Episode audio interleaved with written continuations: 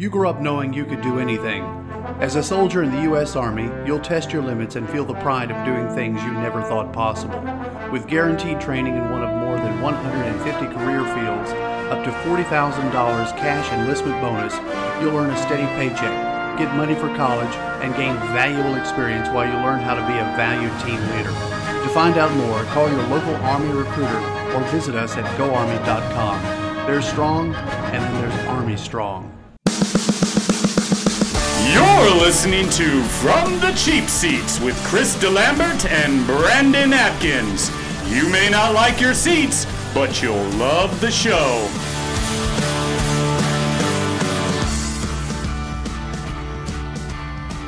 Welcome to From the Cheap Seats. I'm Chris DeLambert.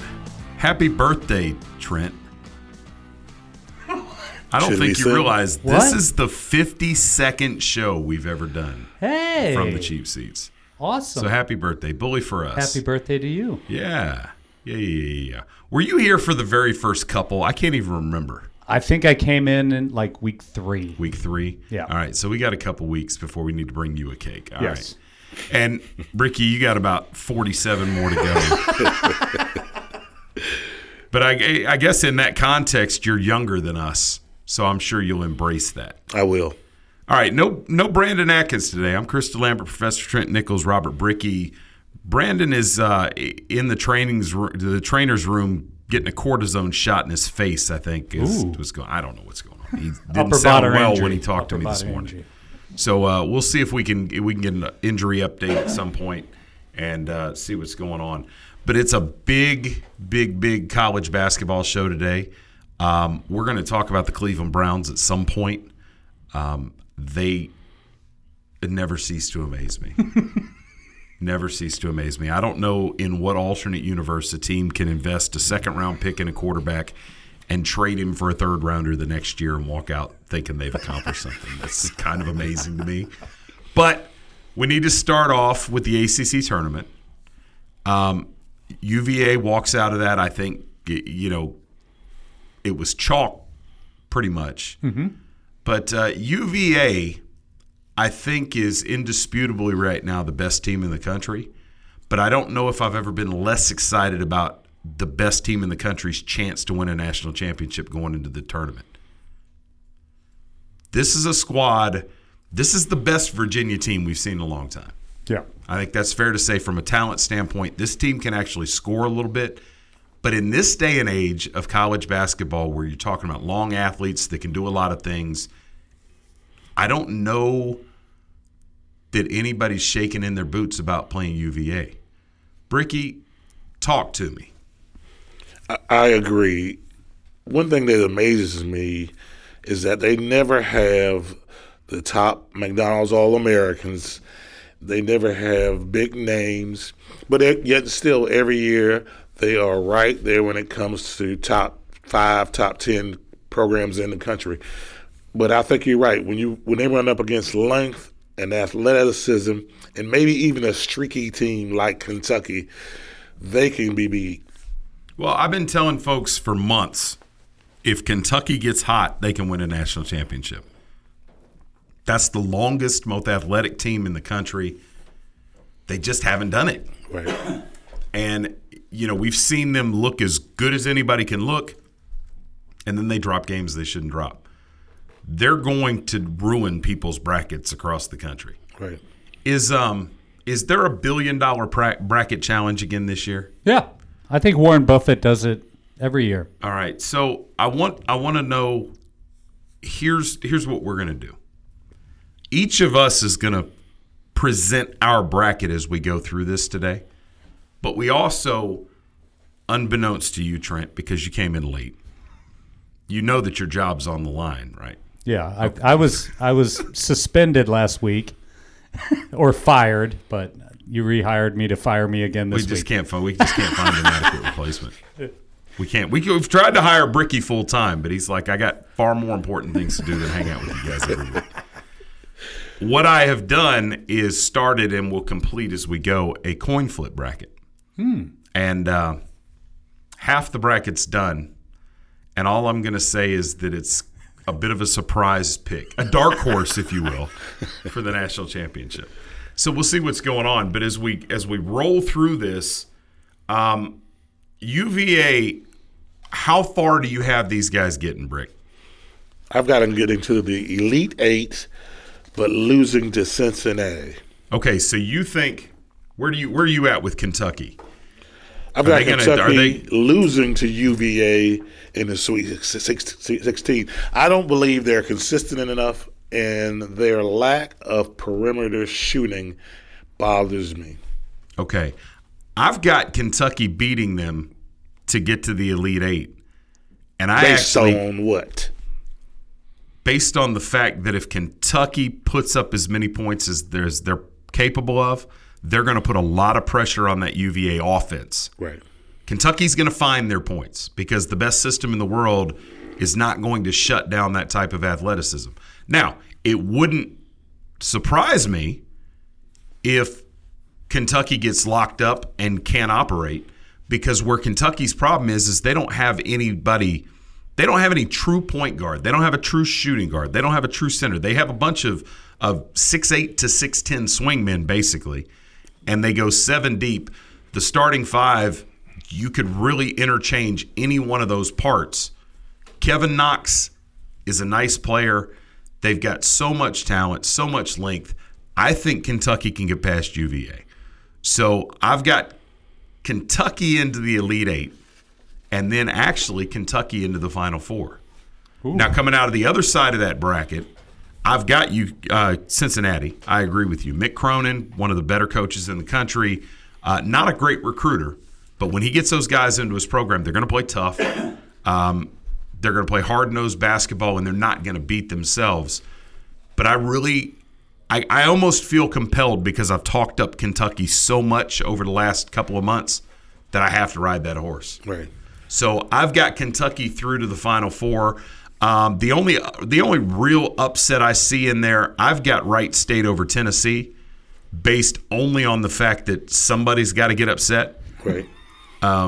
So that's where I'm at with that. What are you, what are you looking at? I've got an 8 9, which is really not an upset, but I've got K State over Creighton. Okay. That's the only one in that bracket. All right. I took Creighton, but Creighton K K State. That's you know that's one of those eight nine games. Who knows? Yeah.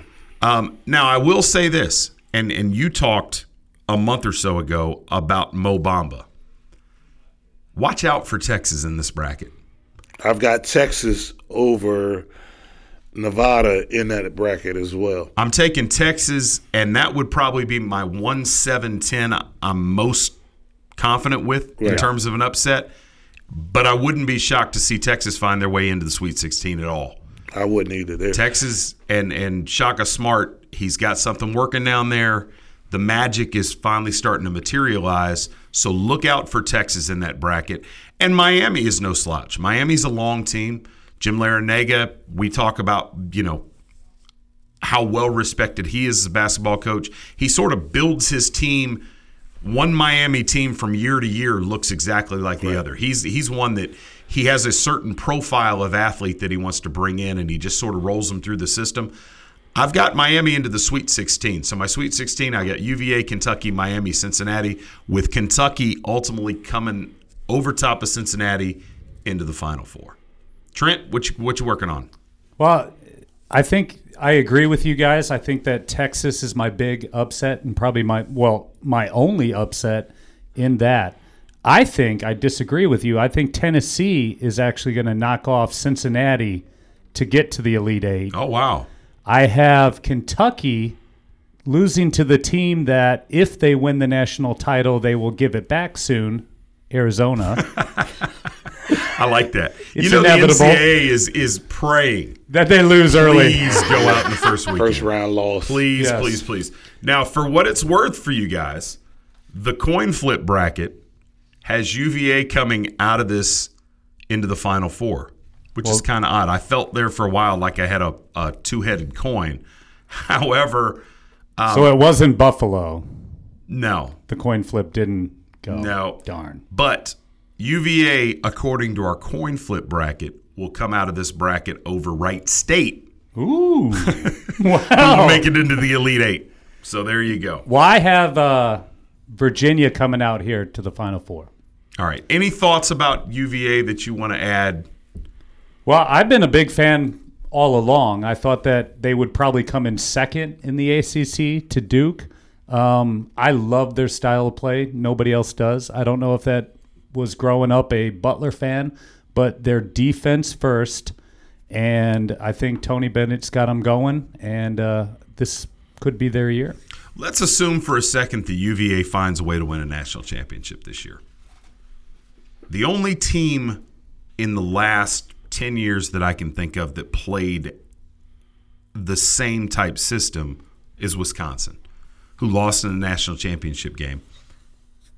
If UVA manages to win a national championship, how strong is the message to the rest of the NCAA that, hey, this one and done thing may not be the way to go? Is anybody is that going to be a ripple on anybody's radar, or are we just going to continue to see the same old, same old? I think it might have a small effect, but I think it plays into a, another scenario with the mid majors. You look at those teams keep guys for four and five years. They get stronger. They know the system. Uh, they're tough. They're grown men when they're 21, 22, playing against highly ranked 18, 19 year olds. So UVA's kind of got that the same model where they're going to. I think they had one kid leave early in the last three years. They keep their kids. They develop them over the course of four years. They contribute. They get stronger. They get better. So I think that's the model that's going to evolve over the one and done. Do you think it is though? I mean, because we we we could have said this in any of the last couple of years, you know, especially eh, the farther Kentucky gets away from a national championship. What's it going to look like five years from now? What's your prediction in terms of the major conferences? Are we still going to continue to see the one and duns be, you know, the focal point, or are we going to see some of these these, you know, blue blooded programs really roll it back and look more like what UNC does, where they kind of reset and they try to get these guys that they can keep in the program. So I guess what the, the question is is is the the model for success that teams are employing going to look more like UNC or more like Duke? I think to a small degree, but I think the issue the issue is the NBA is going to step in and they're going to remove a lot of those one and done kids with some kind of developmental league. That's going to be the major point. And then all of these programs are going to start look like UVA and some of the better mid-major programs because you've got kids that are going to stay in school longer. Gotcha. All right, moving down to the West. The West, UNC got the two seed out there. And I think going into this, you know, three weeks ago, the idea of UNC being a two seed was probably a little crazy. They played well down the stretch, had some big W's, and I think on Sunday morning before the selection show, the consensus was, yeah, UNC's a two. In my eyes, UNC not only got a two, I think they got the best of the regions for a two. Um, you've got Xavier out there as a one, and that's the only one of the number one seeds I have a, I have heartache with. Uh, the Big East producing two number ones, I'm not buying it. Right. You know, you look at Xavier's Xavier's uh, body of work and you know they beat Villanova and did damage in a Big East that's just not that good. Their RPI, they were about 12th in the country. The question is whether or not they're in a bracket that's strong enough that can make them pay for that. Because on paper, and of course this all goes out the window, I think that that West region is best set up to get a one and a two into the Elite Eight. We'll continue our coverage here in just a minute. You're listening to From the Cheap Seats on WDCC and WBLZ. Krista Lambert, Brandon Atkins, two American patriots trying to make sports talk radio great again. The V Foundation and board member Robin Roberts are dedicated to declaring victory over cancer by funding cutting edge research. Jim Valvano's greatest legacy is the V Foundation you can help join the fight, give the gift of time. We need passion, we need teamwork and momentum. The time to act is now. There's not a moment to lose. Every dollar counts. Every day counts. To find out how you can join us to defeat cancer, please visit jimmyv.org. Welcome back to From the Cheap Seats.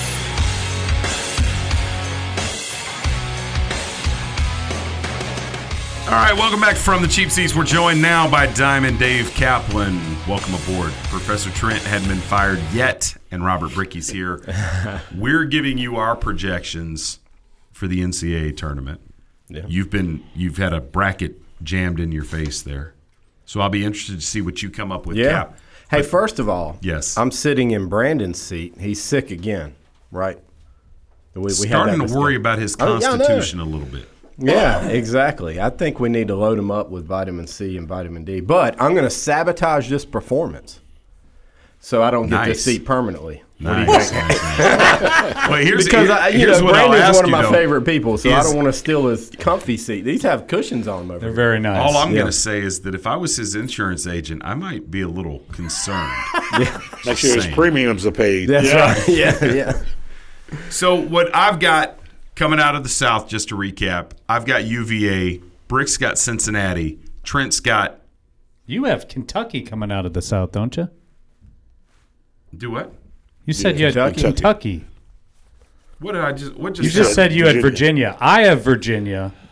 I'm looking at the coin flip bracket. Oh, My bad. yeah, Yeah, yeah. I have. Con- See, this is how this is going to go today. This is going to be bad. I have Kentucky. Bricky has Cincinnati. Virginia, baby. Trent Cavaliers. has Virginia, and our corn flip, our coin flip bracket. I got to keep these separated here.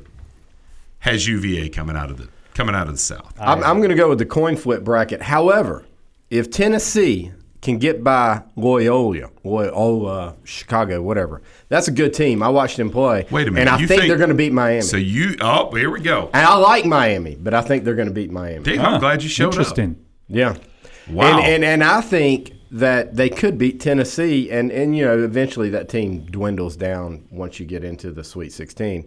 But uh, uh, I would love to see a Tennessee Virginia matchup. I think that'd be a good matchup. That's that's what I have going into the Final Four: Tennessee versus Virginia. Ricky Barnes bringing Tennessee Barnes to the has Elite done a good job Yep. of resurrecting that program. and he's the most Yeah. hated man in North Carolina. But yeah, he's that's right. He's got it going on. Well, and there's some symmetry there if he can play Texas uh, to get into uh, that Elite Eight game. Well, you know, Rick Barnes at It would be nice, wouldn't it? What's that? It would be nice if Tennessee uh, beat Texas. Nice for whom? Rick Barnes, Why? because it's his What old did he squad. accomplish in Texas? He had Kevin Durant. That's that's his claim to fame. Who cares? It's good. you know, it's a Rick, story for the media. Do you remember Tom That's right. Penders when he was the coach at, Yes. at Texas and was the hottest coach in the country? Yes. Yeah, Tom. I played high school ball with uh, Tom Penders Jr., Tommy Jr. Oh yeah. Yeah, it's funny how things work because Tommy came to when when Tom Penders Sr. took the gig at Texas.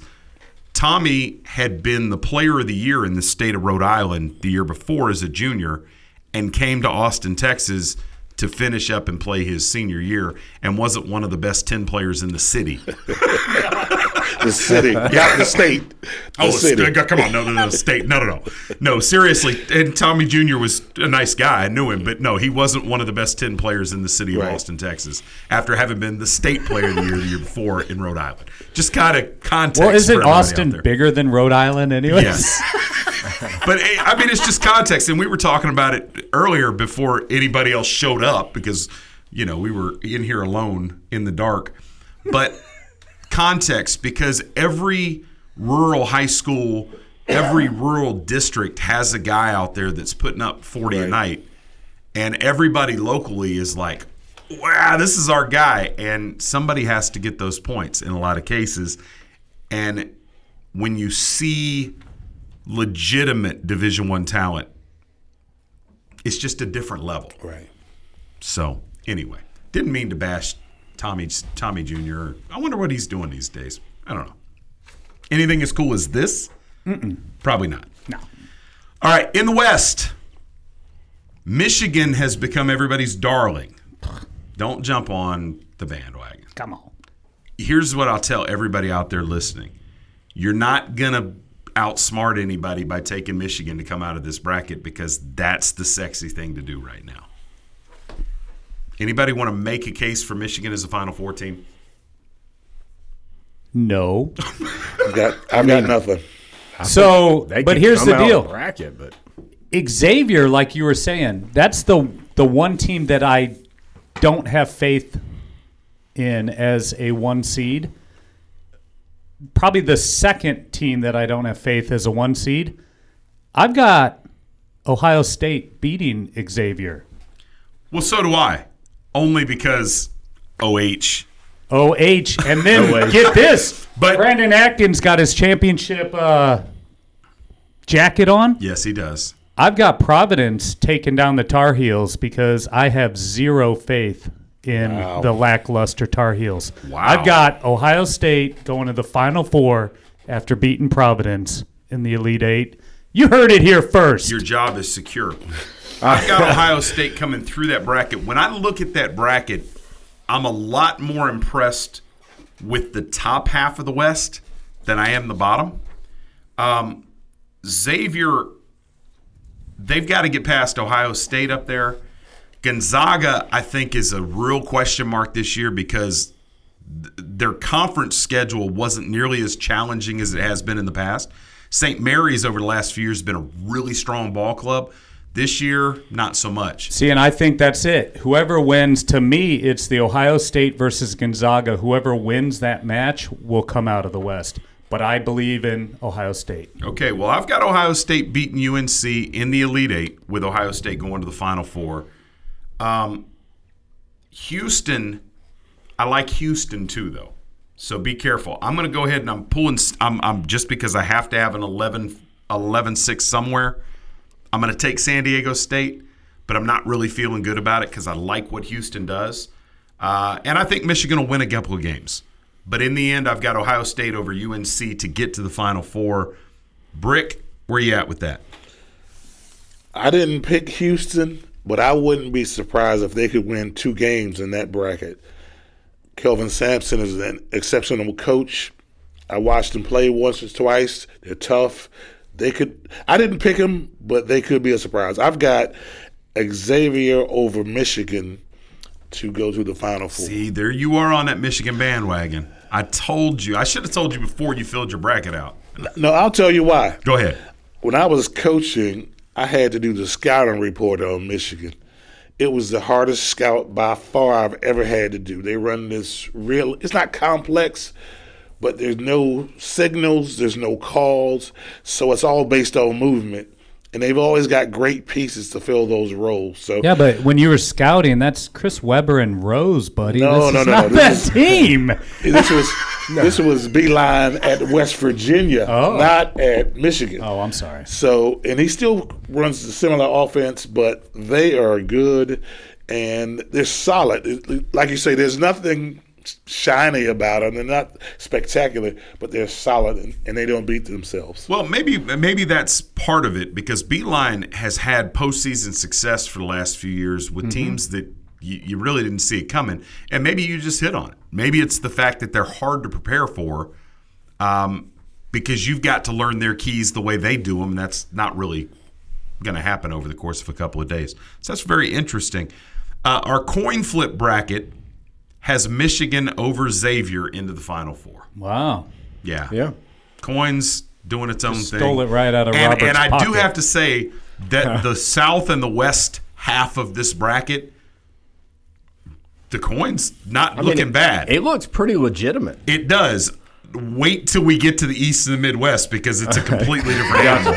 The coin looks kind of pretty lost its legitimate. mind. We need to get somebody to do one based on uniforms. Oh, I've, Yeah, I'm yeah. trying to get. I'm trying to get somebody in, and if we can't, I'm Oh, going to have there Anna do double duty, and we will. We will definitely do one on uniforms or mascots or favorite places I've been. Right. Um, but yes, we we do need that sort of opinion into a bracket for sure. This coin flip bracket, though, I am going to play twenty five bucks in the On the Kiwanis coin bracket yeah. challenge with this. Are you going to turn With- it with into Warren Charleston Buffett? winning. You you spoiled it. ah! That's all right. Yes, I'll go ahead and tell you that the coin flip bracket that I'm going to play with Kiwanis, and I'm going to play a legit bracket as well. You're a military guy. Don't do Yes. it. Yes. Don't confirm What is it? BLF? Is that how BLUF or something like that? That's what it is. Bottom B- line up front. Bottom line up front. I say- Charleston. yeah. Br- Brandon will tell you that I say that probably three or four times a day. Bottom line up front.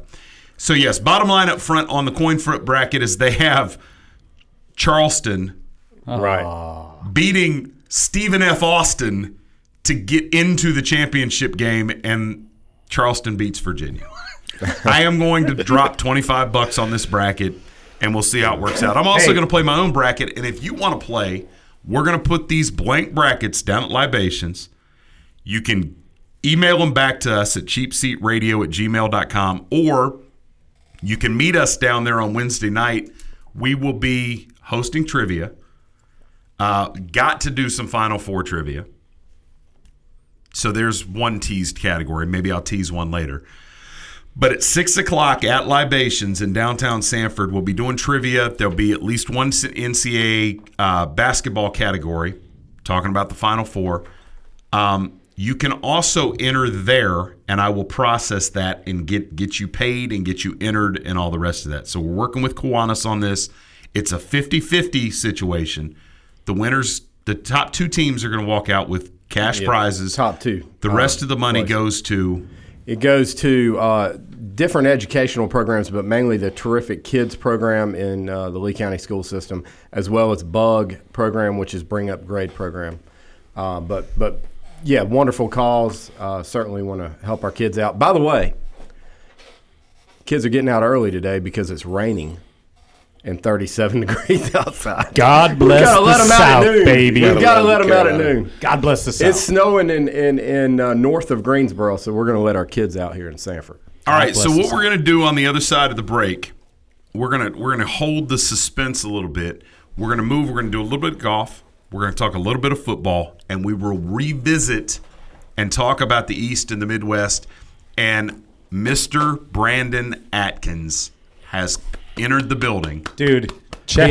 He- He, does he have a mask Kaplan on? talks about stealing his chair, I and know. literally Yeah, that's all you three gotta do. minutes later, Brandon shows up and is like, "What?" I heard the tires Threaten the squealing in the parking lot. We'll What? see you on the other He's like, side. Check us on social media at Cheap Seat Radio. You're listening to Krista Lambert and Brandon Atkins on From the Cheap Seats, a production of Cheap Seats Radio.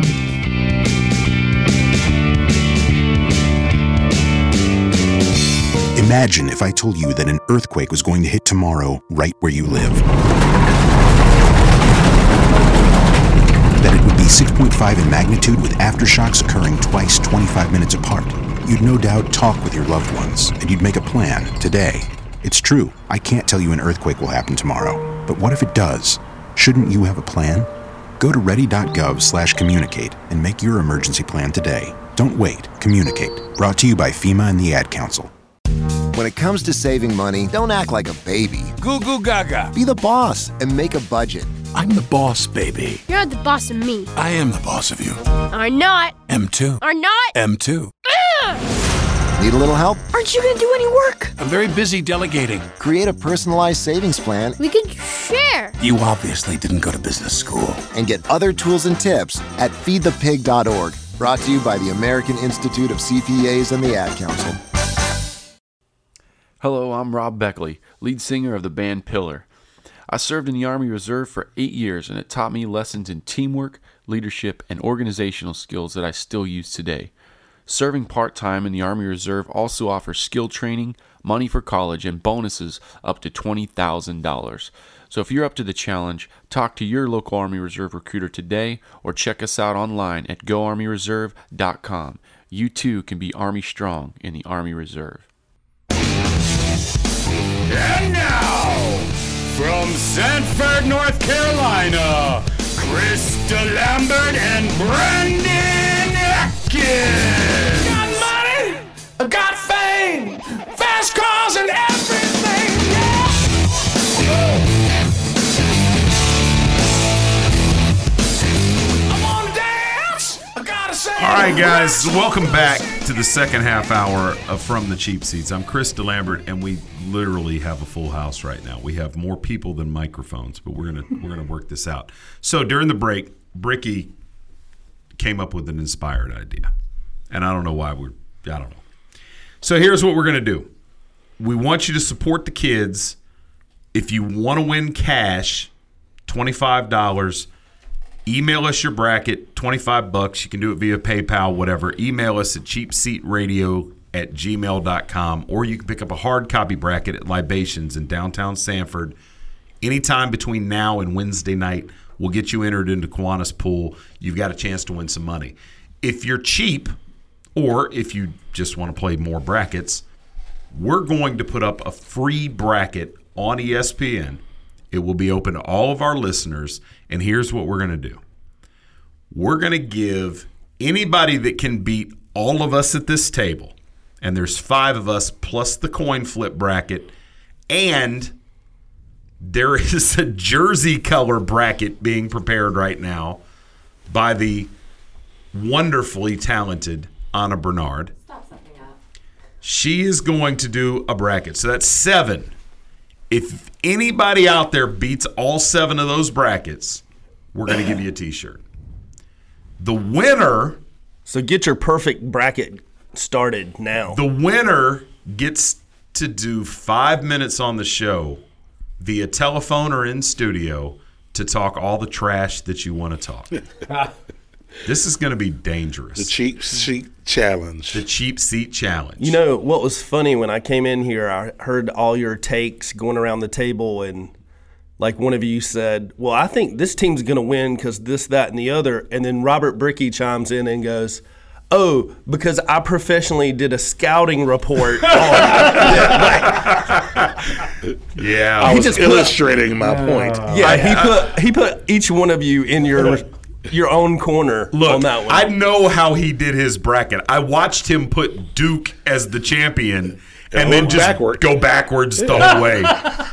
Another bottom line So, up front. All of the all of the the uh, the professional scouting he's done is out the window because if it's Duke Blue, he's going that. Hey, what what kind of show would it be if Bricky didn't dunk on us? Right. You know, come on. He's got it. Kaplan Yes, sir. Tiger, Tiger is Woods. back. He is. You know, I, I I was watching. I didn't get to watch the golf tournament because I was out of town. No no technology type weekend. Um, but anyway, uh, I got to see a lot of the highlights last night. And Golf Channel and Jaime Diaz did this whole thing like, is this the greatest comeback ever in golf history? And he hasn't even won yet. I mean, he looks good. I think he, the momentum's great. I think he's going in the right direction. I think it's great for golf. But he hasn't even won. Is this the greatest comeback ever? If he wins, is it going to be the greatest comeback ever? Ben Hogan was hit by a Greyhound bus head on collision and won six majors afterwards. Come with me on that. Because, that, I mean, that that there is what you call context. right. However, when you're talking about Tiger Woods, this guy's got two vertebrae that are fused together now. Right. And now, now when Ben Hogan got hit by the Greyhound bus, I think I don't know. They gave him I don't know Oh, some drugs and told him to get back out there. Yeah. Yeah. It's a whole different thing. I think if David Duval placed at the top 150, that'd be the greatest comeback ever. You're probably right. What happened to that cat, David? Uh, he got married and just Oh. his, his whole Well, her so whole what persona. does that say changed, for the whole life state of changed. marriage?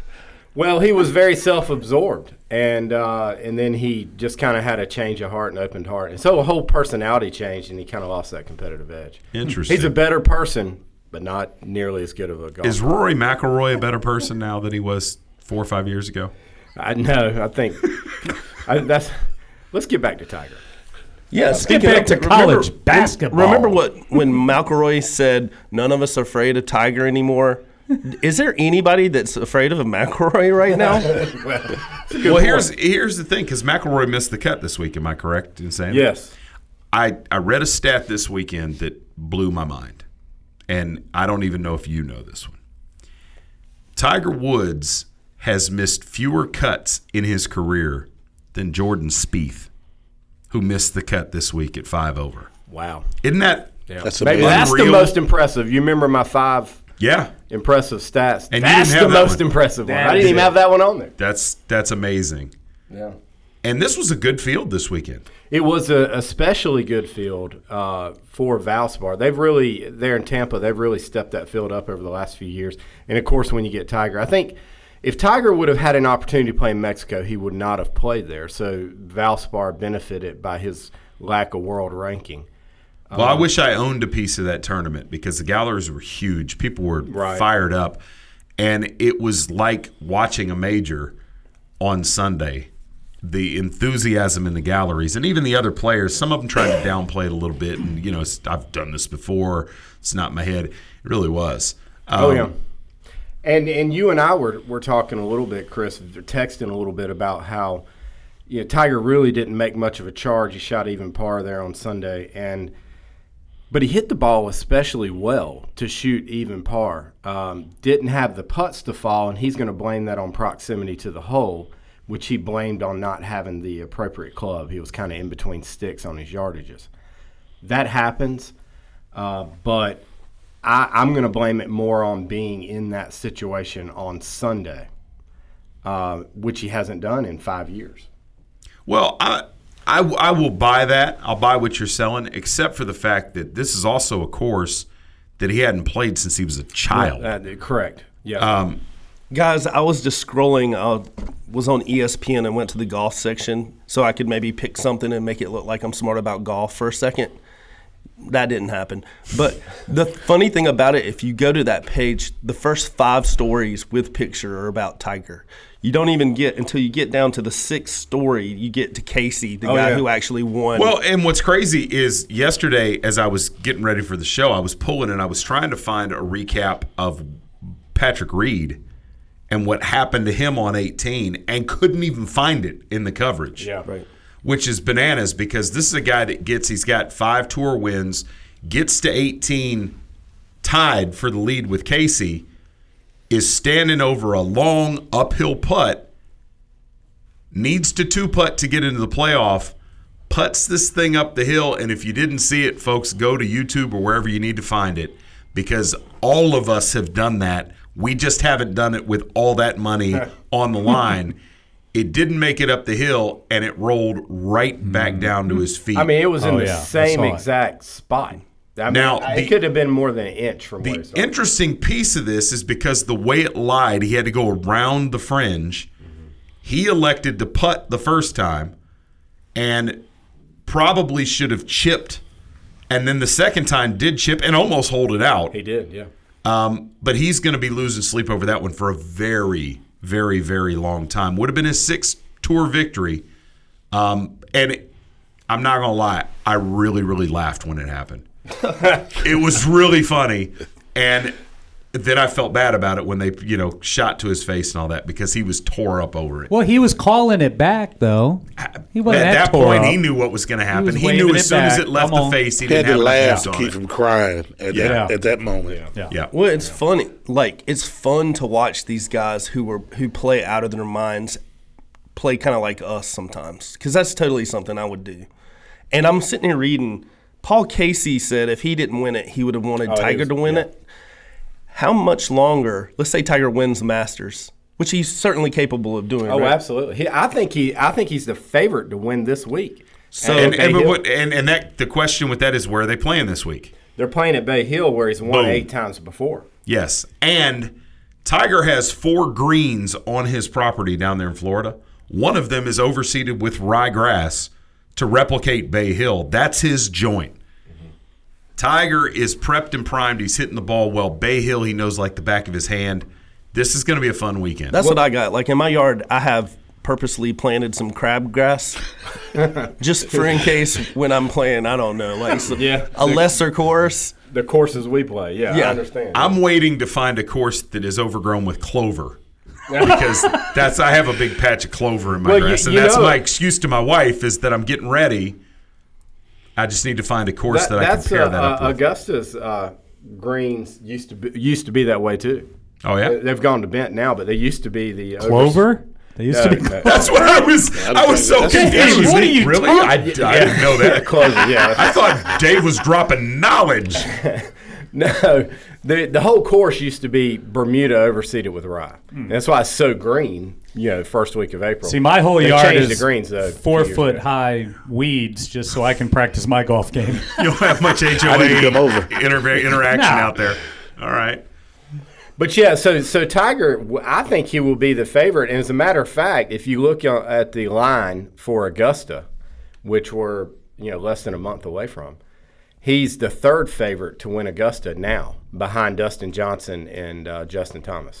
Well, the only thing missing from this weekend was Justin Thomas. And that's why I tempered my excitement about Tiger because Justin Thomas is the best golfer in the world right now. Well, I was reading on ESPN, they're picking Oklahoma to win the Masters. Well, Trae Young's got a heck of a short game, man. He, around the green, I mean, from you know 45 feet, he's money. Good night. All right, so just to make sure we're 100% clear, Trent, what are we calling this group that's going up on the ESPN page? It's going to be the uh, From the Cheap Seats Bracket Challenge. From the Cheap Seats Bracket Challenge. Yes. That's Uh, a we- mouthful. We went all out on that marketing Yeah, I effort. did. Who, who did the consulting on that one? That Let's was, uh, pare that back a little bit. Let's call it uh, the Cheap Seat Radio Challenge. See, there you go. That's what I said. Cheap Seat Radio Challenge. It will be on our Facebook page before you listen to this. So go to Facebook. You can find us at Cheap Seat Radio. Click there. It's not going to cost you a nickel to play. Put your bracket in there. And if you beat all seven of our brackets in house, we will give you a t shirt. And I think you get you deserve to get an apology from Robert Bricky for picking Duke to go all the way. And starting in the championship, put it, went ahead and put him, and then worked backwards is what I understand that he I'm- did. Well, I'm not going to lie. I kind of did the same thing. I picked my final four teams and then just went backwards. Hmm. That's you know It's weird. I Yeah, never do You that. know, I got eyeballed it and figured out what was going on. And I've had years where I've literally invested hours and hours of my life into tearing numbers apart and trying to look at matchups. And I have found out that you're wired as a human being to go with your gut. Yeah. You ever read the Malcolm Bla- Malcolm Gladwell book Blink? You familiar with Malcolm Gladwell? You guys should be. But it's all about decision making process, and I just buy that. And and I'm lazy, so I'm just like, yeah, I'm going with my gut on So you have one. So Ohio there we go. State going how far again? Uh, I have Ohio State into the Final Four. Oh, I haven't getting So- past UNC in the Elite Eight. Did you get? Did you go with your gut when you had them beating Carolina, or did you had? Did you go with your gut the first time you picked them? when No, actually, Carolina the beat. thought process was that I wanted to upset you and have something to crow about if Ohio State beats UNC. That's the only reason. It won't matter because I got Providence beating UNC. So well, of course you Screw do. that. I'm surprised it's not Lipscomb. I can't even pronounce You know, it. So Carolina I'll go with did Providence. like the sweet the Sweethearts, Michigan. Carolina beat them, beat Ohio State. The only team they didn't beat was Michigan State. And why is everybody sleeping on Michigan State? Nobody's sleeping on them.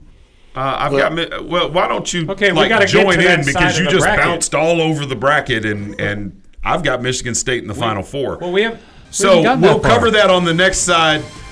You're listening to From the Cheap Seats. Check us out on social media at Cheap Seat Radio. Chris DeLambert and Brandon Atkins always help me with my draft picks, but I sure wish they would stop hanging out with Zeke Elliott.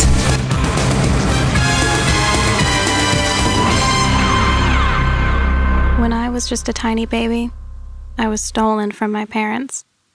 I was imprisoned in a cramped cage and was touched and photographed completely against my will, solely for somebody's profit. Then I started to grow bigger, and they locked me away for life. If you knew that was the life of a tiger cub, would you still pay to pet her?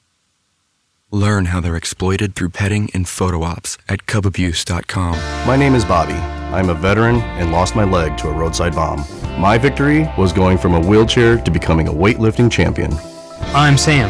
I'm a veteran. My victory was finding a career that I could be proud of. At DAV, we're on a mission, helping veterans of all generations get the benefits they've earned. I'm Cece. My victory was finishing my education. When America's veterans win, we all win. Help us support more victories for veterans. Go to DAV.org. You're listening to From the Cheap Seats with Chris DeLambert and Brandon Atkins. But if you really want to know what's going on, Professor Trent, they should listen to you and me, Diamond Dave Kaplan. We've got a better grasp on sports, I think. It's astute analysis. Welcome back to From the Cheap Seats. Welcome back. If you're listening on WBCC, this is the final 15 minutes, but do not despair. You can follow us over the web and check us out on the podcast. Check the iTunes podcast app. You can find us on Google Play. You can find us all over the place. If you follow us on Twitter or Facebook, we'll be sharing the show out there so you can find it. It's really easy. You click a link and you listen to really cool analysis or really bad radio. It just depends on what day it is and whether or not Robert Bricky's shown up. Um, Brandon Atkins came into the house late and starts throwing things out there and kind of got us off schedule. But here we are. We've arrived at the Midwest. And I agree with what I think you were saying, Brandon, that the national media is kind of sleeping on Michigan State. And it starts with the fact that that number one out there in the West, Xavier, I'd take Michigan State over them as a one all day long. Anybody want to justify why Xavier's the number one and neither Michigan State nor Purdue was? Because, you know, you could say, well, Michigan State didn't win the Big Ten tournament. Well, guess what? Xavier didn't win the Big East tournament. I'll take the body of work Michigan State put up versus versus Xavier, or as Trent likes to say, Xavier. All Xavier. Day long. X Xavier. I would too, and for a couple of additional reasons. One, of course, Izzo has been around and he's a very good coach.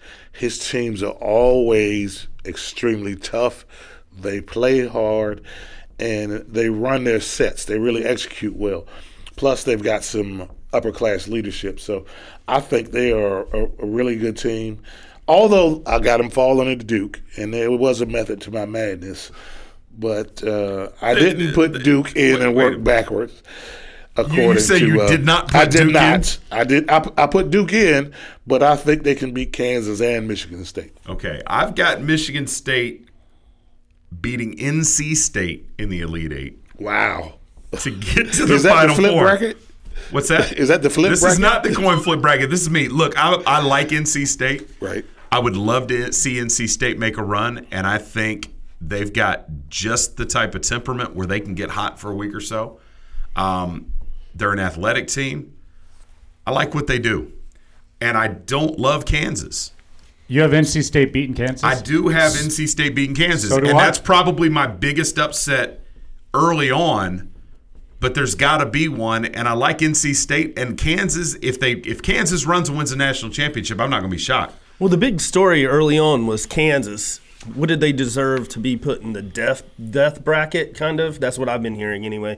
On the Midwest, but the ones that should be most worried is Duke. Like, I mean, you play really well. You're like top five team, like a hair away from being a number one seed, and you you're gonna have to play Michigan State potentially in the second weekend. I mean, that is absolutely bananas. Well, here's the question that I would ask the the the selection committee. If I could sit with those guys for five seconds and get them to be candid, they put Kansas into the Midwest because I guess they felt Kansas earned that spot in the Midwest. Yep. But I really think they would have been doing them a favor had they put them in the West instead of Xavier. Xavier, in terms of the one seeds, it's about as easy a bracket as there is. What you just said, this is Midwest is the death region. Right. This is there are landmines all over this. That's what I'm saying. Like, if you look at it from Bill Self's perspective, he's got to play an elite matchup at some point, like to get into the Final Four. Um, but you looking at Duke, they're like, what did we do wrong? You know what I mean? I mean, of course, Carolina's had their number all year, but that's a whole nother story, right, Robert? Um, but you know, you you got to think it. Uh, we're a top five team, and literally, we're gonna have to turn around and play probably Michigan State, who I feel I feel like th- they're probably gonna be my pick. Um, Michigan State, I think at times this year got bored. I think that you have that much talent, and so yeah, I mean, I I don't feel sorry for Duke. They typically get preferential treatment in terms of bracketing. This year, they clearly did not. Yeah, I, I don't disagree with anything you said. I do have Michigan State getting past Duke in the Sweet 16 and then past NC State. But this one is the this is the bracket that get, get turned on its ear. And none of those four teams, Kansas, um, Duke, Michigan State, and even I don't know if NC State's the one I want to throw in there. But any one of those three, I don't think you can go wrong. There's a good argument can be made for Kansas, Duke, Michigan State. I think Michigan State, like you said, just has too much talent. And you know, the way I looked at it, I figured, well, if one of these one of these brackets isn't going to be chalk, why might as well be this one. So I've got Kansas going out early, um, and just to kind of get creative with it, based on nothing other than the fact that I really don't like Bruce Pearl. I've got Charleston getting into the Sweet 16. Um, Clemson over over New Mexico State. Auburn. I, I really Bruce Pearl is a guy who's living on borrowed time and should not be the head coach of a basketball team right now. Period. That's how I feel about it. So I got Auburn going out early. So you didn't want to vacate those wins. You just want to put Charleston in. yeah, I'm going to go ahead and have Charleston slide by. Isn't it funny that uh, Auburn is a four seed and so is Arizona?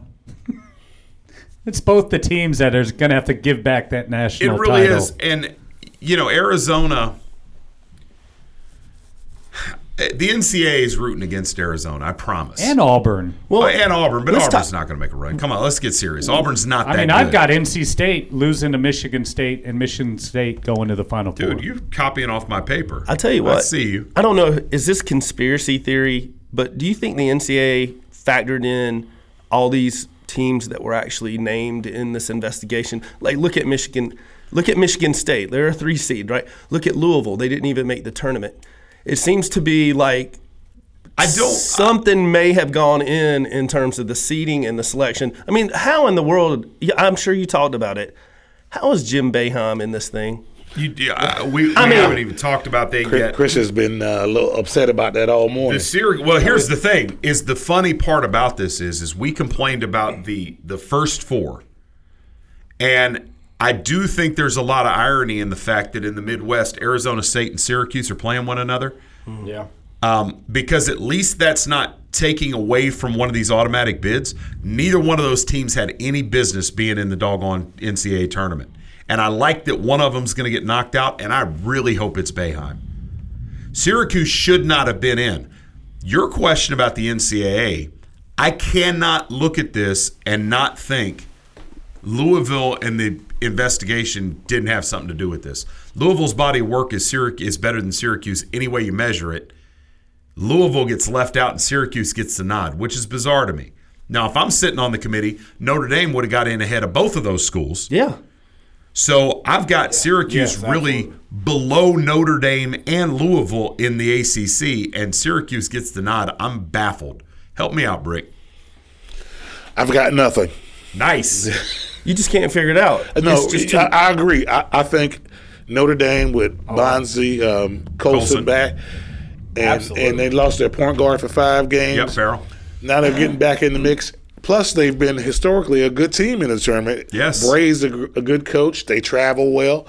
There's no reason for them not to be in. Well, Well, I those don't know injuries we've- are the reason why the committee said that they really had a hard time putting them in. Well, see, there's a precedence that's already been set by this. I mean, this is kind of its own thing. We haven't seen something quite to the scale. Um, but they've done seeding in the past based on injuries during the season. And Well, of course they did. Look at the Cincinnati Bearcats when Kenyon Martin broke his leg, and in the first round of that tournament, they went from a one seed and they were ended up seeded a three, I think. But there is pres and look when the NCAA, I know it's apples to oranges, but what did we hear about Alabama when they were put into the NCAA playoff in football?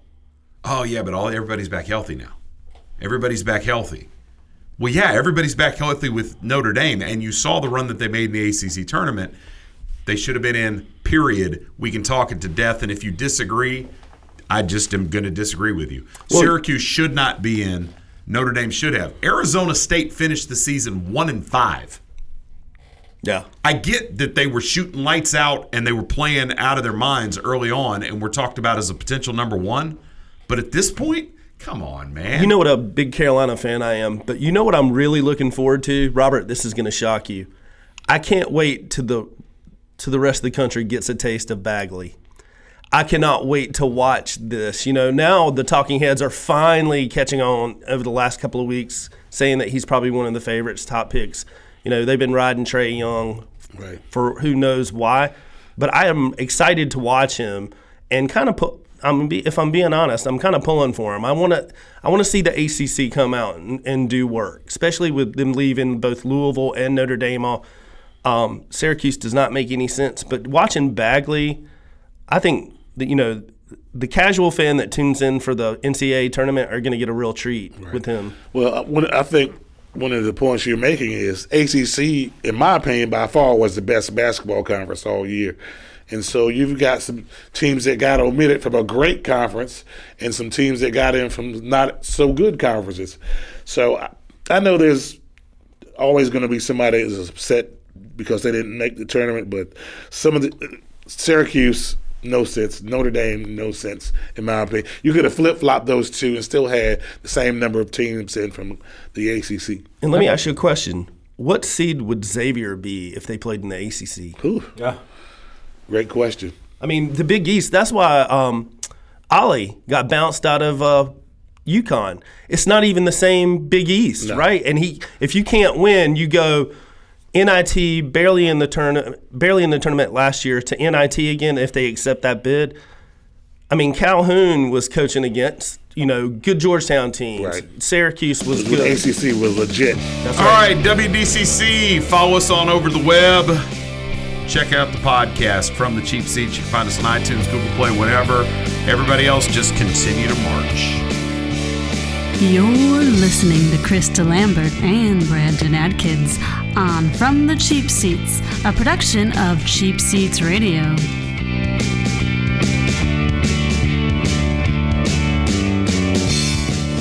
You know what really gets a party started? Indoor baseball.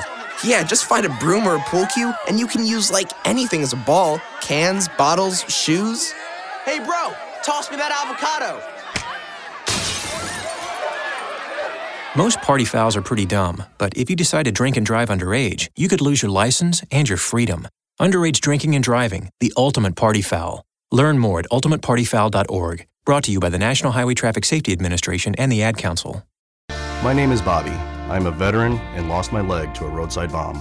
My victory was going from a wheelchair to becoming a weightlifting champion.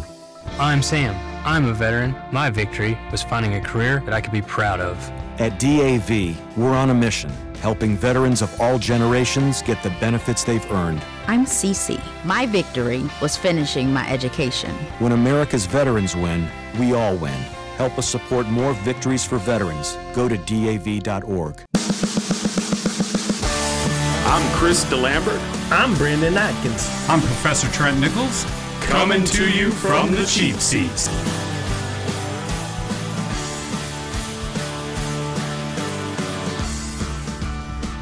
All right, I'm Chris DeLambert, Brandon Atkins, Professor Trent Nichols, Robert Bricky, and Diamond Dave Kaplan. This is the second hour. We've made it most of the way through our brackets at this point, and we've been opining about how badly we're upset that Syracuse got in this at all. I hate the first four. Brick, you played in the NCAA tournament back before there were play-in games. And the NCAA won't even call them play-in games anymore. But I'm looking in the West bracket with UNC Central and Texas Southern, who got in as automatic qualifiers. And I don't care what the NCAA says. I don't care how they try to paint this. These teams don't get to play in the tournament. One of them's going home before the thing starts. Am I wrong, or should the first four be considered a real thing? I agree. Part of the problem is your conference tournament ends on Saturday. You find on Sunday where you play, you travel on Monday and play on Tuesday.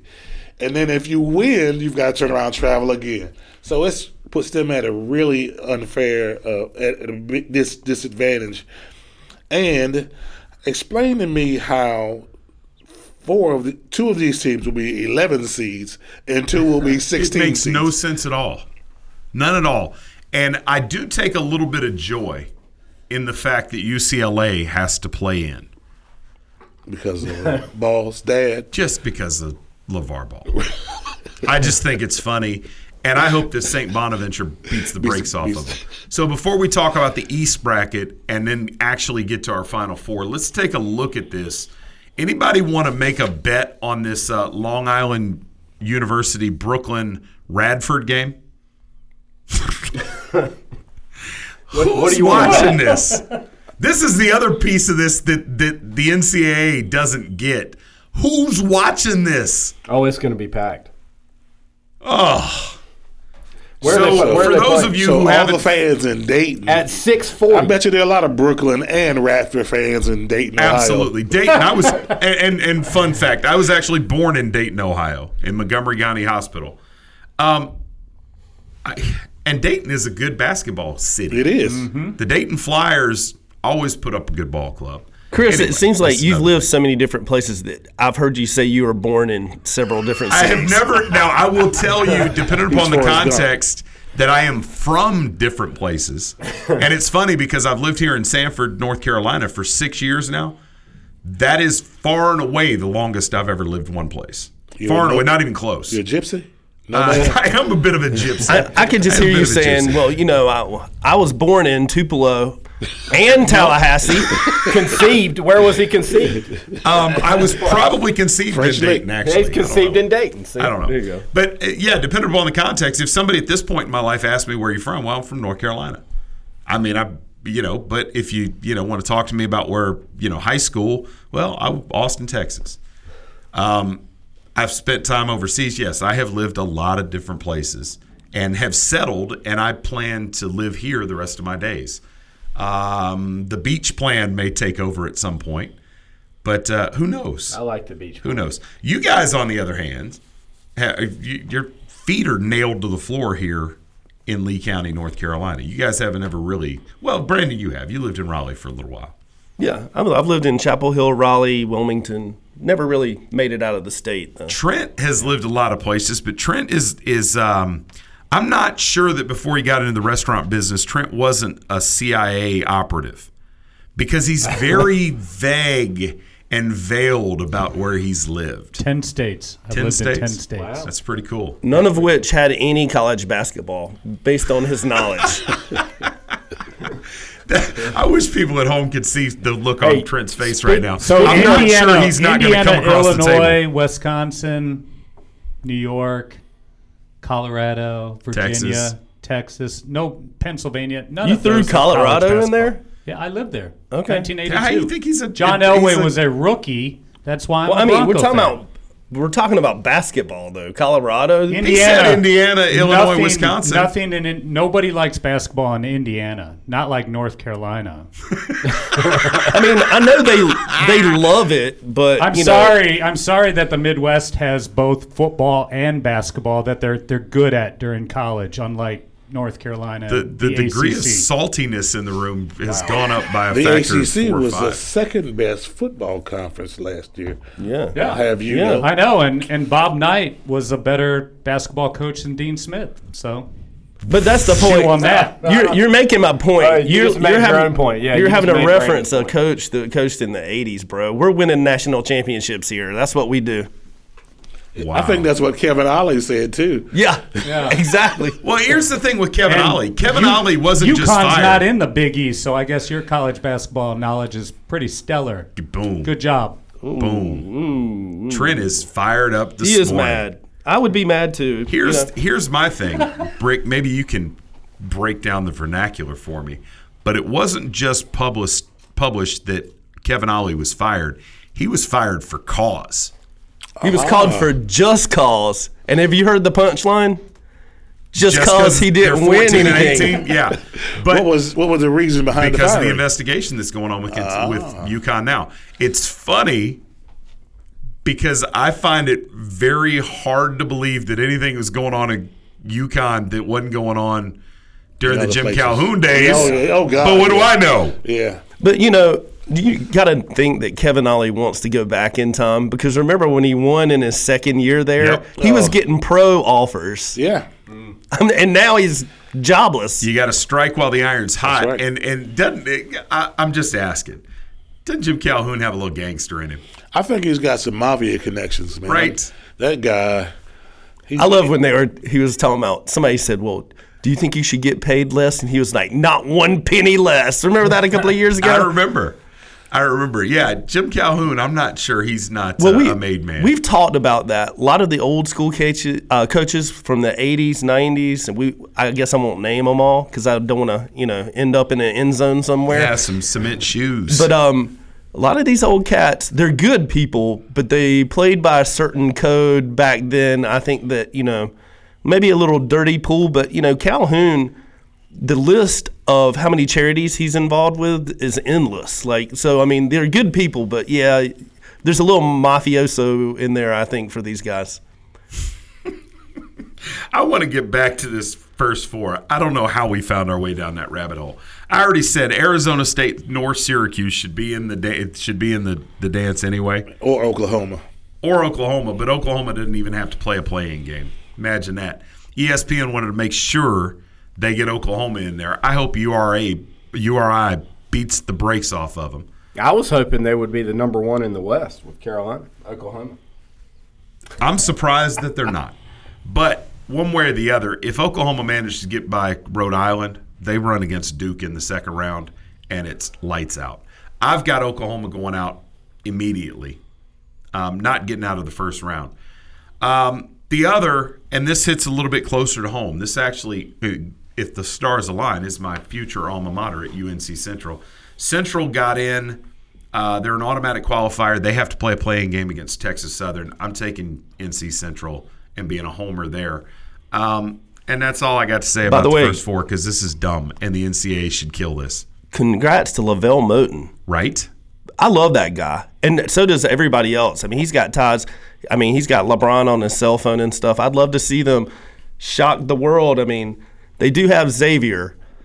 That could be that 16 to beat the number one, baby. I'm just saying. I'm just saying. This dude is out of his mind. I mean, he's he actually did it with far less talent than he had last year. But uh, hey, I'm keeping it Homer here. Like, I mean, I keep up with Central. But like LeVelle Moton, if he has any success at all, like if he was if he was able to even play Xavier well, he's probably going to get a better coaching offer. I think. Well, I think he does anyway. I think he does anyway. Um, let's take a look at the East.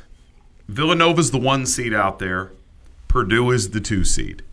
And Purdue is another one of those teams that you could have easily justified being a one in that space Xavier is is filling. Um, I got Nova going out early. And the reason is, for me, the best point guard I have seen this year is Collin Sexton from Alabama. Guard play wins championships. Bama is a fun team to watch. Avery Johnson coaches that team now. Collin Sexton has kind of he kind of came to the dance late in terms of player of the year consideration and this, that, and the other. But Sexton, if you guys haven't seen him play, is an amazingly talented young man. Uh, and will put that team on his back. I've got them getting all the way to the Elite Eight, at which point they're going to run up into Purdue. But the other thing I want to talk about, we Brick, we talked about it earlier on with the message that UVA would send if they won a national championship. That's another reason that message is another reason I'd like to see Wichita State make a run. Wichita State early this season was sort of everybody's dark horse mid major, and then the wheels came off a little bit. I'd like to see Wichita State get it done and make a serious run in this tournament. Uh, I've got them going out against Bama in the Elite Eight, but I'd really love to see Wichita State get that far and perhaps even farther. Well, when I did my jump in, there's professional scout on Alabama, I think they lose to Nova for, for one reason: All right. discipline. I didn't think they were a very disciplined team. Sexton's an amazing player. Shot selection was not great. Sets run were not crisp, not real efficient. They took a lot of bad shots, one dribble, one pass shots. That doesn't get you far in the tournament. And Nova is a little bit opposite.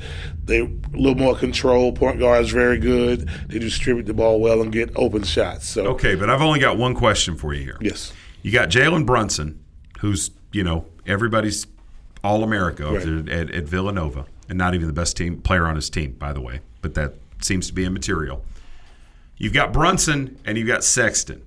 And if Alabama can turn this into Sexton versus Brunson, my only question for you is which one of those guys has cooler hair? Brunson. what? So Oh. you're an oh. old cat. Yeah. You're an old cat. You're not get off my appreciating the whole the Sonic the Hedgehog thing I don't that, get it, that but, uh, Sexton's got going on. All right. But But I mean, if you could pull it off, you you try it. One of you guys, right? He wouldn't. He wouldn't. If I could, like, I've got a corporate job. I, Got you. I've got a. I wear a suit most days, so I Yeah. gotta look a certain way. All right. See, I got. I have Wichita State winning, and then but I have uh, Murray State beating West Virginia because Huggy Bear always finds a way to He really does poop the bed in the uh, Yeah. NCAA. So I'm with you on that that being said, I think Villanova marches in the East to battle Purdue, and I've got Villanova going to the Final Four. Okay, I see. I've there. There's where we really break down. Is I've got Nova going out in the second round. You've got them all the way to the Final Four. Yes, Cap, sir. what are you What are you looking at? I've got Purdue in the Final Four, and I think Virginia Tech's going to beat Alabama because I, I just have seen Virginia Tech show up in big big games. So it's going if they show up the first round of that tournament, um, they usually play right at the level of their competition, and I think Virginia Tech's going to beat Bama. All right. So for those of you out here who've been playing along with us, this uh, this coin flip bracket, I was actually feeling pretty good about it as we worked through the South and the West. Then I moved over to the Midwest, and it kind of got a little crazy. In the East, here's I'm going to just read the whole thing out. So we've got the winner of the LIU Radford game beating Nova in the first round. There's your 16-1 upset, First ever. Brandon. First ever. Alabama beats Virginia Tech. West Virginia gets past Murray State. Wichita State beats Marshall. We'll finish this up in just a second. You're listening to From the Cheap Seats. We'll see you on the other side. You're listening to From the Cheap Seats from Sanford, North Carolina. I was stolen from my parents. I was imprisoned in a cramped cage and was touched and photographed completely against my will, solely for somebody's profit. Then I started to grow bigger, and they locked me away for life. If you knew that was the life of a tiger cub, would you still pay to pet her? Learn how they're exploited through petting and photo ops at cubabuse.com. Hey Clarice, can we please put on the new Justin Bieber album? Hold on. Dad will be mad if we don't listen to From the Cheap Seats. Welcome back to From the Cheap Seats.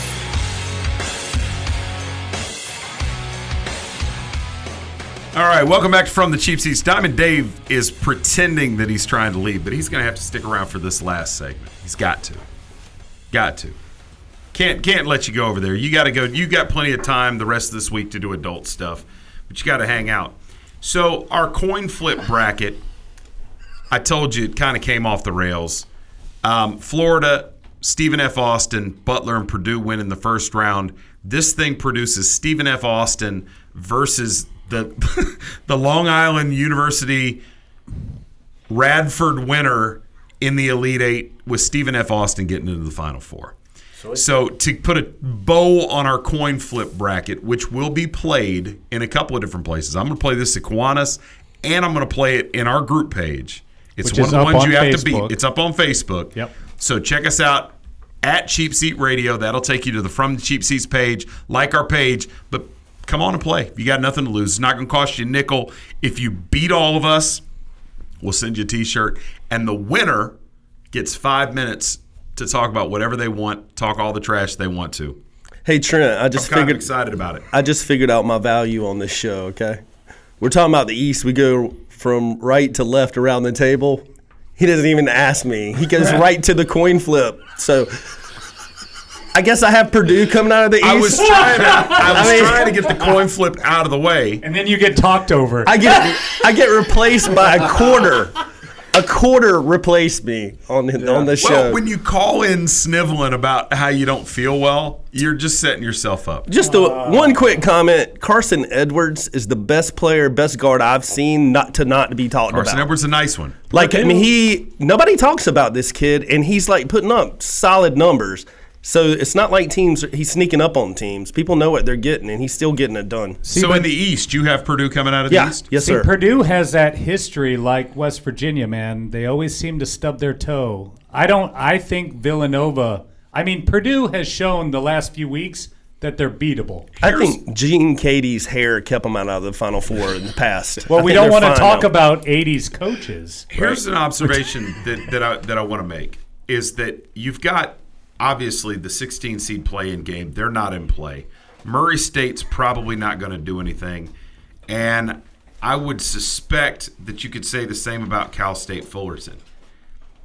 However, any of the other 13 teams that are in that bracket, including St. Bonaventure and UCLA, any one of those 13 teams could make a run and it wouldn't be shocking the world.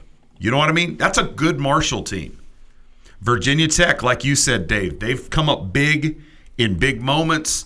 Uh, Texas Tech is a nice ball club from out of the Big 12. It's not a great Big Big 12 team or a Big 12 season, but Texas Tech, you forget, they had a chance to win that conference right up until last week of the season. and how the mighty have fallen. Like you know, UCLA plays Bonaventure, and they on the ESPN brackets they can't even fit all, all of UCLA in. It's just LA. well, and, and well, here's the thing I'll say about this, and I've done this before. Every time I see St. Bonaventure abbreviated S T B O N, for some reason my head has to compute it because I'm thinking Stony Brook. I don't know what that is, Yeah. but I have to. Oh, oh no, no, St. Bonaventure. Gotcha. But the Bonnies are not a ball, bad ball club. UCLA bubble team that, that found their way in because they are UCLA, but the, there's some talent in this bracket. I've got Purdue over Bama in the Elite Eight. Again, I'd love to see Wichita State make a run too, but that's the bracket where you could find an awful lot of different teams mm-hmm. where you should you could really have one of your Cinderellas come out of there. That's See, what I- I've got. I've got St. Bonaventure beating UCLA and Florida. I'm not just taking the UCLA Bonaventure. Texas Tech will knock them out, but then lose to Purdue to go Okay. against Villanova.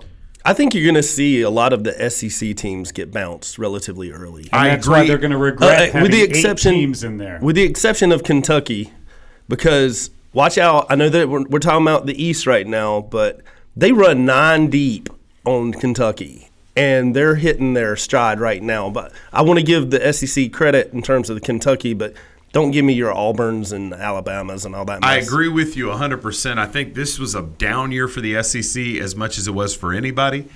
And with Kentucky being vulnerable, I think you see some teams that have got some artificial boost there. But Florida, I got to say, Florida, when they're playing well, is a really, really good ball club. I agree. When they don't play well, anybody in this tournament can beat them. So I've got Florida getting into the Sweet 16, losing to Purdue. But my final four, I've got Kentucky, Ohio State, Purdue, Michigan State, and I've got Purdue winning the entire thing over Kentucky. Dave Kaplan. I've got uh, Tennessee, UNC, Purdue, and Michigan State. I did a very pro UNC bracket. I'm also going to do one that is not very pro UNC. And then I have UNC and Michigan State in the finals because the UNC always beats them in the finals. All right, I have just received our jersey color bracket. Drum roll, please. And there was a lot of work went into this, and it's very apparent that the favorite color is blue. Anna's got Kentucky, North Carolina, Stephen F. Austin, and Rhode Island in Wow. the final four. Mm, Rhode Island. A lot of shades of are blue right, there. My boy, bro. right? Now you've got North Carolina and Rhode Island in the championship game. Who wins? I can't decide. I really like the Argyle. Of You know what? Heels. I'm going to decide just for you, for you, Rhode Island. just to keep it interesting.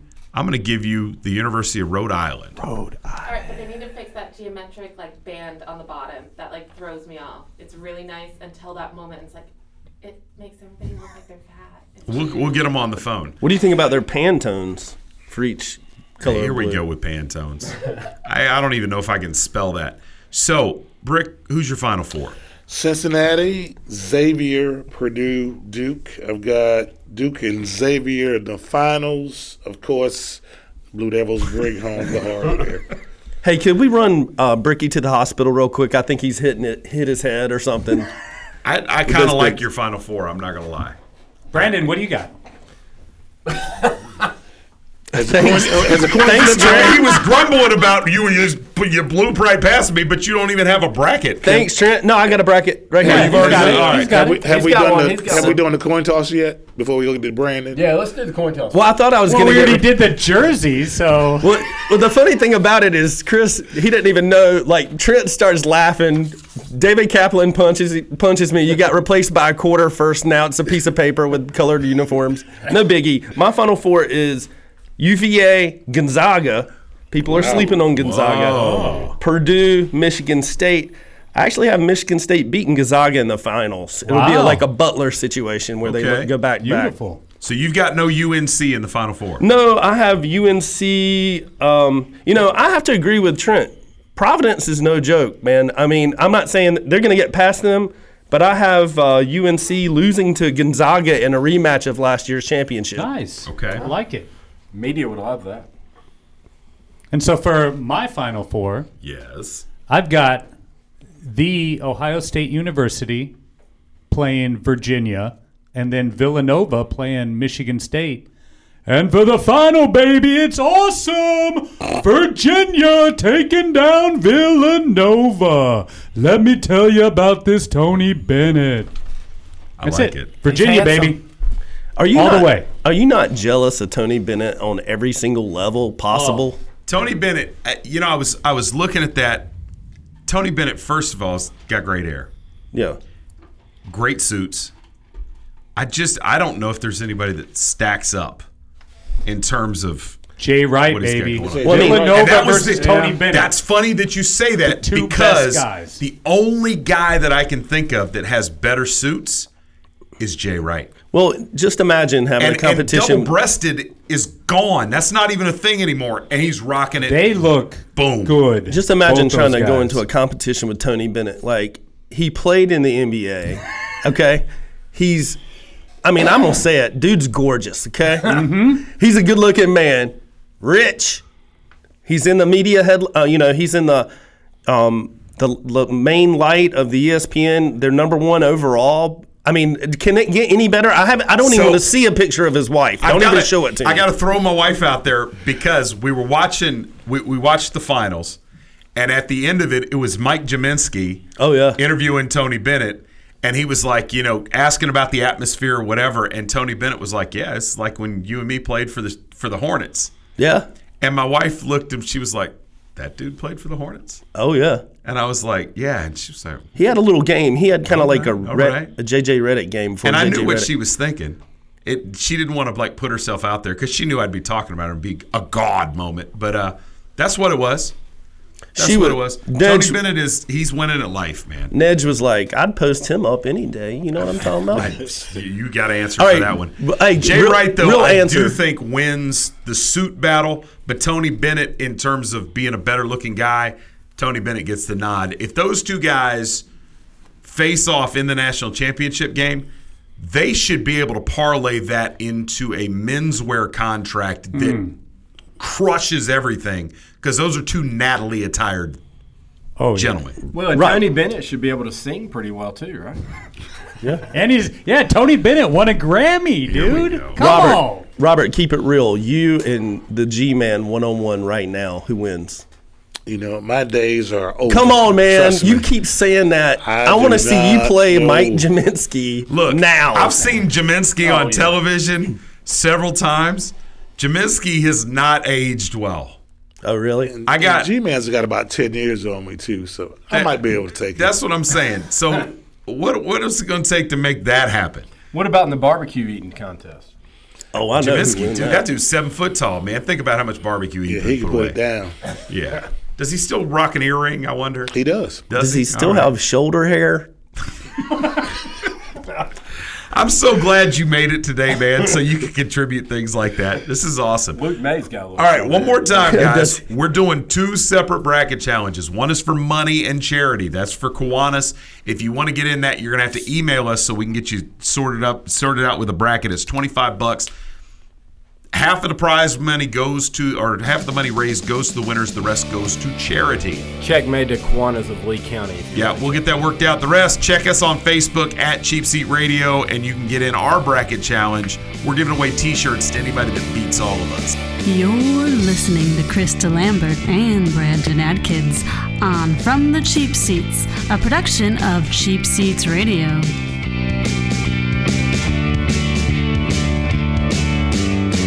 Welcome back to the Cat Show. Up next, we have Nico. Nico is a member of the Shelter Pet Group. That's right. A group known especially for their sunspot sleeping, ball chasing, leg rubbing, and of course, companionship. Just look how she struts. It's like she owns the place. And see how she curls up and cuddles her person. The pitch on her purring is simply perfect. Nice one. Fantastic cat. But really, the best way to know an amazing shelter pet like Nico is to meet one. Visit theshelterpetproject.org today. Adopt. Brought to you by Maddie's Fund, the Humane Society of the United States, and the Ad Council. Hello, I'm Rob Beckley, lead singer of the band Pillar. I served in the Army Reserve for eight years, and it taught me lessons in teamwork, leadership, and organizational skills that I still use today. Serving part time in the Army Reserve also offers skill training, money for college, and bonuses up to $20,000. So if you're up to the challenge, talk to your local Army Reserve recruiter today or check us out online at goarmyreserve.com. You too can be Army strong in the Army Reserve. You're listening to From the Cheap Seats with Chris DeLambert and Brandon Atkins. You may not like your seats, but you'll love the show. All right, welcome back to final half hour from the cheap seats. To invoke Tiffany, I think we're alone now. It got real crowded in here for a little while, but now it's myself, Chris DeLambert, Professor Trent Nichols, and Robert Bricky. Thanks for hanging out. You're like the you're like the solid fourth piece of this now. You gonna mess around and find yourself here every Monday. Well, I'm in I'm in a contract year. Yeah. So we're get negotiations. Oh, geez, that might not go like you think it will. Um, you may be you may find yourself like Kirk Cousins, um, where the suitors are just falling off left and right. And the question was, which of these you know ten teams is going to give this guy twenty five million dollars a year? And now he's running out of prospective dance partners. Now we talked about quality of life during the break. Okay, so he goes to the Jets, who would not be very good, but you're getting paid. Wouldn't you rather take less money and go to a contender and have a better quality of professional Well- life, which generally translates into personal life? I, I think I would. The problem that he's got is that there aren't any contenders really in the mix. I guess you could say Denver might be a quarterback away from getting back. Minnesota might be. It's hard for me, given what Minnesota's been through in the last couple years with quarterbacks, to envision them giving somebody $25 million a year. I just don't see that Mike Zimmer and that front office are going to want to roll out a wheelbarrow full of cash for Kirk Cousins. And I'll be honest, just in the interest of full disclosure, I've never once seen Kirk Cousins do something on a football field and thought that is an MVP type quarterback. So he's, you know, he's here doing his thing. I personally think that it's going to be the Jets who don't have a whole lot of other options, right? Who are going to invest and look and say, well, at least this guy's a safe bet. He can be the, you know, the caretaker for us. But I don't think anybody in New York, well, I don't know, but people from New York are a little nuts. So maybe if he does go there, they're going to anoint him, but I think they're going to get their hearts broken. Trent, where are you at with the whole Kirk Cousins situation? See, with Kurt, I think you have two options. You kind of plug them into the Vikings, and they're kind of that contender. I think they're the closest team out of all of them that he could be plugged in and maybe go and win the Super Bowl. With the Jets, he's going to get a ton of money, probably more money than what he's worth. You know, 29, 28, 29 million dollars. And you think about it, if he can turn the Jets around and make him relevant, then he's the king. And if we don't know anything about Kirk Cousins, what we do know is he loves him some Kirk. So Mhm. he may be looking at that and think, I could be king of New York. And if it doesn't work, he still got paid. That's true. So, so and I that's think the way to go. The Vikings gave up because they're all in for Kirk. I think Teddy Bridgewater could end up in Denver. Uh, do you, I mean, man, I don't know. The Vikings. I mean, look at them. They're they're you know a game away from the Super Bowl with Case Keenum, who they're paying nothing. Mm-hmm. You've still got Sam Bradford in the mix as a possibility. Teddy Bridgewater's there. Well, they I cut just- him. They're going to waive. They they've waived Bridgewater. I got you. And Keenum's going to be a free agent. I got you. My question though is, which one of those guys is going to cost you anything like what Kirk Cousins is going to? That's what I'm saying. You could have them all three again for, for less money That's- than you, Kirk Well, the Cousins. issue is you handcuff your team because if you've got to drop twenty five million on a quarterback, who are you going to throw the ball to? Well, sure. How, how are you going to fill holes on your defense on the defense? So, and how many quarterbacks really can take a team to the next level? Five in the NFL, maybe, and he's not one of them. No, I, I, I agree 100%. And if you look at Philadelphia coming off of a Super Bowl victory, the Eagles have got less money tied up in Carson Wentz and Nick Foles combined than most NFL teams that have a mid range salary type quarterback. So Philadelphia's playing with a stacked deck for another couple years. And you look at the situation, here's the here's the opposite. And this is what it really looks like. You said, who are you going to throw to? How are you going to build your team? Richard Sherman just got bounced out of Seattle. Richard Sherman got bounced out of Seattle because of Russell Wilson.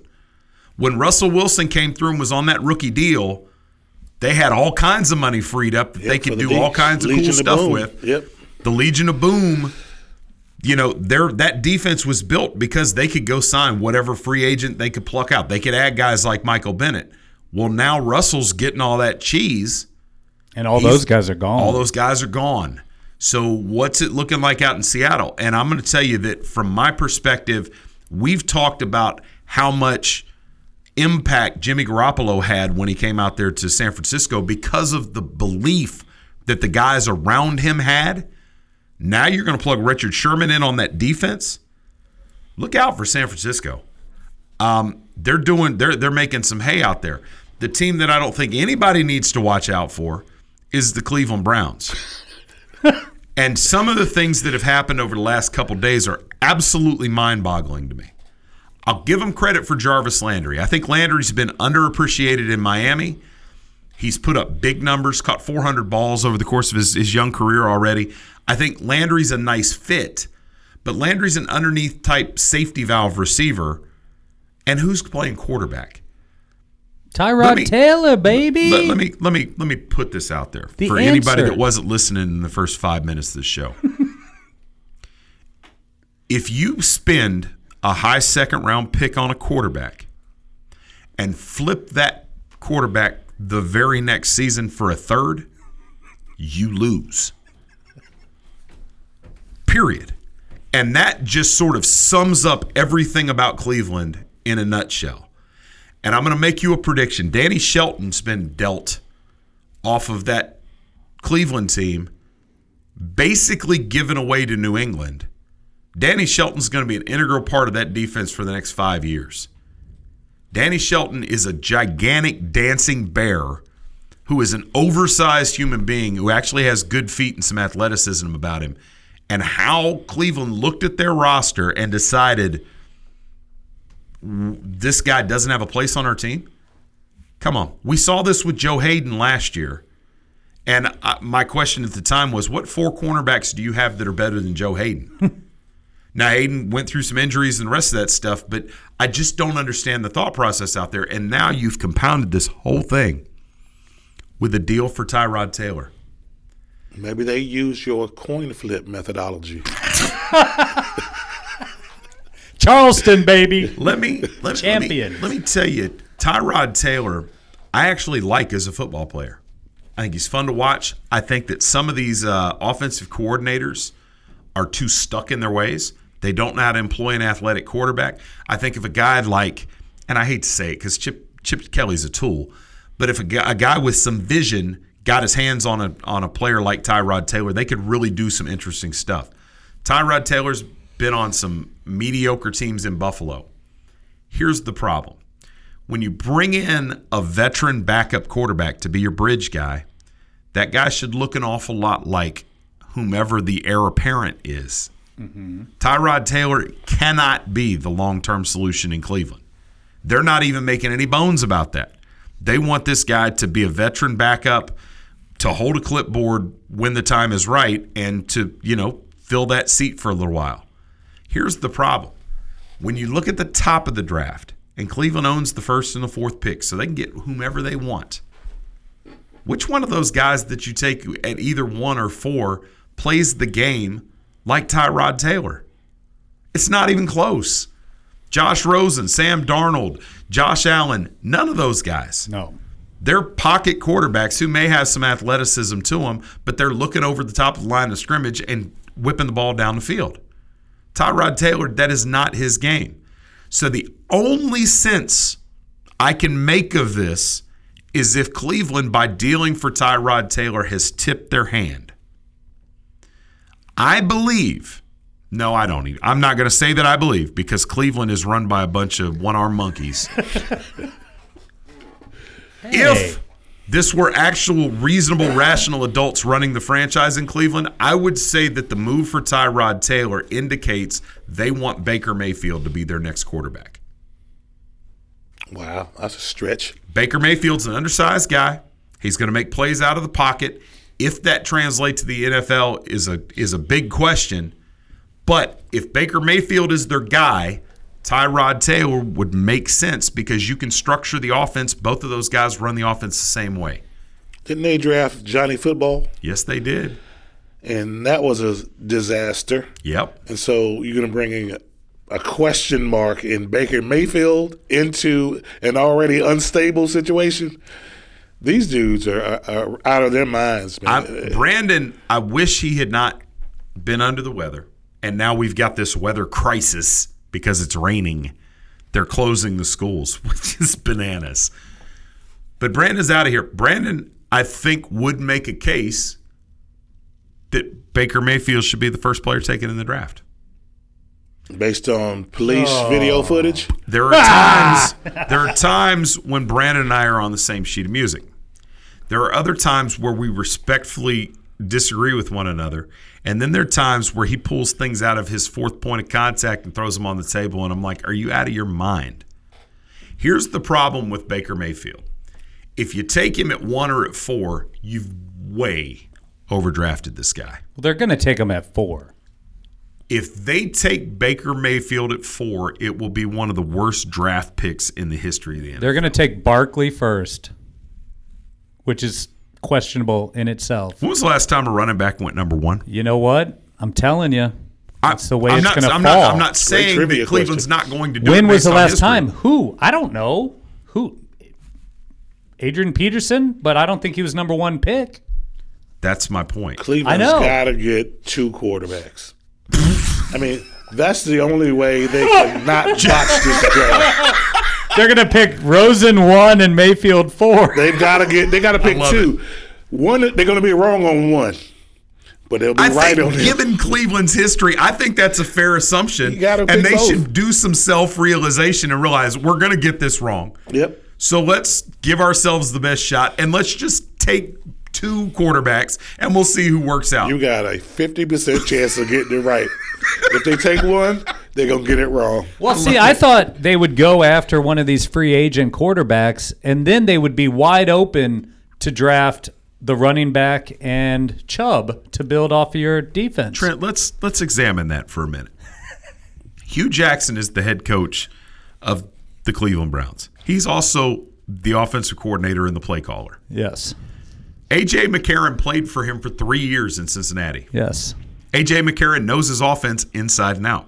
Yeah, he should. AJ McCarron is a classic drop back quarterback that can stretch the field, just like all these other quarterbacks that are at the top of the board. Hmm. AJ McCarron's out there available for something much less than the $29 million that Kirk Cousins thinks he's going to get. Yeah. How in the blue hell did they not wind up with AJ McCarron on their roster?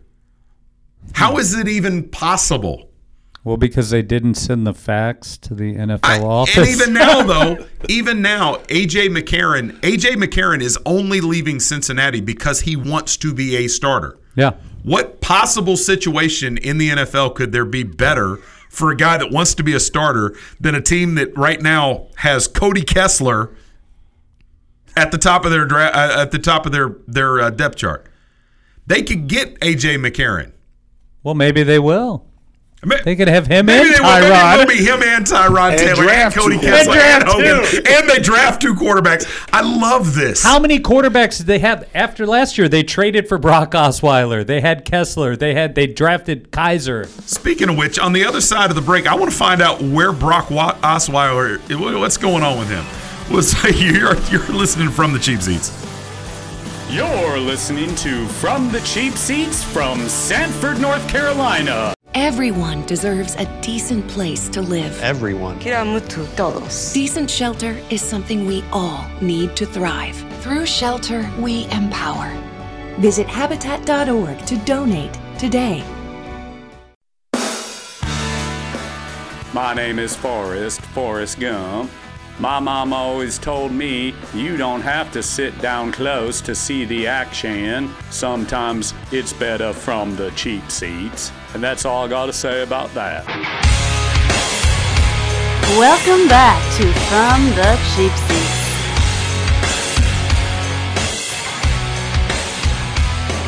All right, welcome back to from the cheap seats. It's the final segment. This is this has been quite an adventure, gentlemen. Um, Trent's trying to figure out what I'm doing. I've got an issue in my headphones. Um, so libations in downtown Sanford on Chatham Street. We will be there six o'clock on Wednesday afternoon. We will play trivia until eight. I told you guys earlier. I'm not gonna. You know what? If somebody's only listening to the second half of the show, I'm not gonna give them the benefit of telling them the first category I mm. tease. Is that fair? Yeah. Is that a little salty? Because you already teased one. Yeah, I already teased one. I'm going to tease another one though. We're going to talk about classic cars. How you like that? And it's Classic not like you tease your final four categories, you know? You only tease two. Exactly. All right. So April 28th, we will have our third dodgeball tournament. It's the dodgeball or the uh, Brick City Dodgeball Classic. April 28th. We're starting at 10 a.m. at the Bobby Hale Center. That's the Armory downtown Sanford on McKeever Street. Um, $50 per team. We're up to about 17 teams registered so far. We're trying to get to about 40. We'd love to get to 100. But we're going to start at 10. We'll play until there's going to be some other games throughout the day uh, to raise some money. But every nickel we raise goes to the Coins for Alzheimer's Research Trust, which is a Rotary charity. All of that money goes directly to Alzheimer's researchers. Come have fun with us. Buffalo Wild Wings is going to have food. We'll have a DJ. There'll be drinks. There are the location's great because not only is libations directly across the parking lot, there's an ice cream shop right across the other side. So no matter what you you know, and if you want to drink beer and eat ice cream, you can do that and eat chicken wings, however you want to do it. Why not? But we're gonna have a good time. If you want more information, check us out. Check out our Facebook page at Cheap Seat Radio. That will take you to the From the Cheap Seats Facebook page, and that is the same place. In fact, there's already an entrant. We haven't even aired the show yet. People are starting to enter. If you put your bracket together and you beat all of us that were at this table this morning, we'll give you a t-shirt. And if you win the entire thing outright, we're going to give you five minutes to talk trash about whatever you want. Do remember that uh, there are some FCC guidelines we have to adhere to, so uh, can't get too out of control. This is a family show. It is a family-ish, I think, family-ish. So we were talking about the Cleveland Browns, and we have the solution for them. They should sign AJ McCarron. That should be their next move Yes. on Wednesday when when the signing period opens, Officially begins, yep. Officially begins. AJ McCarron. Add that to a roster that already has Tyrod Taylor. Cody Kessler's there. The kid from Sanf- uh, from Stanford, Hogan. Is he still on the roster? I don't know. It doesn't Uh, Yeah, matter, sure. really, does it? Who knows? And then we're going to draft a quarterback at one and at four. and have a quarterback tryout anybody has ever played the position. Little league on up to, to college. Like well, it. Michael Michael Vick said he's going to go over there and try out. Uh, Vic probably would win the job. Did Did you play high school football? I did not. You did not. I'm surprised by that. I would have thought you'd have been a nightmare at receiver. You know what? I was. I was a better football player than basketball player. The difference was uh, inside is a controlled climate. Outside, it started out hot. It ended up cold, and I didn't want to deal we with have it. we have determined um, in the time that you've been doing the show and hanging out with us that you are not a fan of cold weather. I am not. Yeah, but I'm I'm a little disappointed because I'd like to see your high school football reel had you played. Oh, I was. you'd have been. You'd I, have been I would play folks. intramurals, and the whole, entire football staff would come out and watch me because I I could sling it and then I could catch it. Okay. And I just didn't like being. Well, I didn't want to get hit, and I figured my future was in basketball. And again, you can control the temperature I like it. in in the gym. Well, your uh, commissioner just called, and because it's cold and rainy, you need to go home early today. I, I'm I- really. listen. If I can find some chicken wings, I will work from home today. I think I could hook you up. I know I know somebody could probably square you away. Here's what I will say: is is being in North Carolina. I, I told you that I've lived all over the country, and I've lived in some places that are very very cold. Not the least of which was in Germany. I've lived in northern Kentucky. I've lived in Ohio. I've also lived in the deep South. North Carolina sort of bridges that gap between North and South, and most things about this state, I'm like, North Carolina is really cool. When it comes to winter weather, I'm embarrassed to live here. I'm not gonna lie. Embrace our uh, policy about snow. I, or snow. it doesn't even have to. It, it doesn't even have to be snow. It's snowish. If there is snow predicted, everything closes. It's over. And here's my question to you guys, and I mean this: you guys, we're all around the same age. Are weathermen any more accurate with their predictions now than they were when you were a kid? They are. They are. Yes. You think so? Mm-hmm. You must have had a good weatherman or had a bad weatherman when you were a kid. Trent, how about you? Yeah, I'm not. I don't think so. Me neither. I mean, I think if I had a, if I was wrong as many times as weathermen are in my job, I would have been fired so long ago. I think that's fair. But you're a fan of, of new I- age meteorological I think the technology. Doppler 5000 radar and all the European models. I think they do an excellent job of predicting the weather. Ah, you know what? I think here in North Carolina, on the weather segment, when the teleprompter guy spells now wrong and adds an S and it says snow, then they close the schools.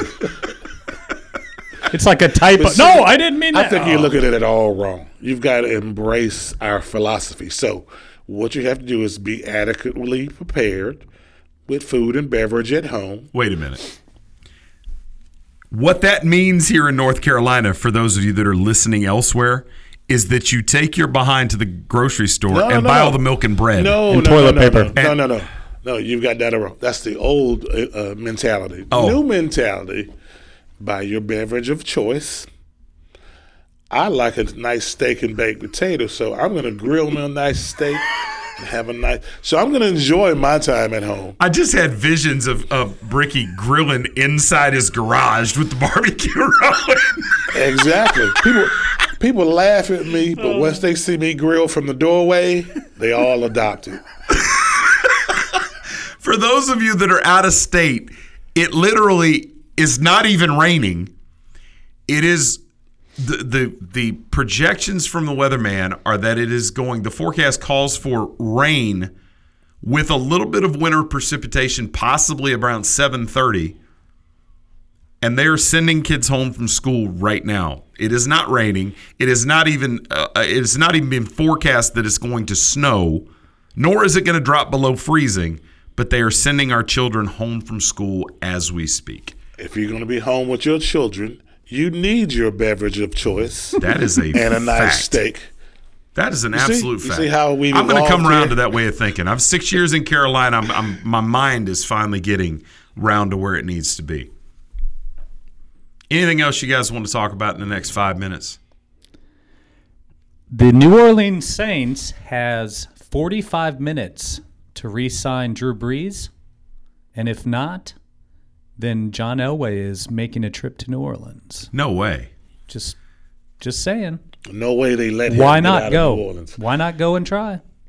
That's an interesting. You talk about one guy who's entrenched and endeared by the city. Oh. I can't think of another guy who's Yeah. Maybe Dwyane Wade. I think Miami, there's a but he's point- not even close. Yeah, I, I'm going to say what. zero percent chance. having having lived It's like it's going to snow here. very close to New Orleans for extended periods of time when I was down in Biloxi and Gulfport. You- he you're from there literally. too? Uh, depends on who you ask. Depends on, and, and you know, actually, I would be from there because I'd actually set up to build my my retirement home there, and then Hurricane Katrina happened, Right. and knocked down 12 acres worth of pine trees on my property, and I was like, uh, this doesn't seem like a really good idea. I'm getting out of here, and moved up off the beach.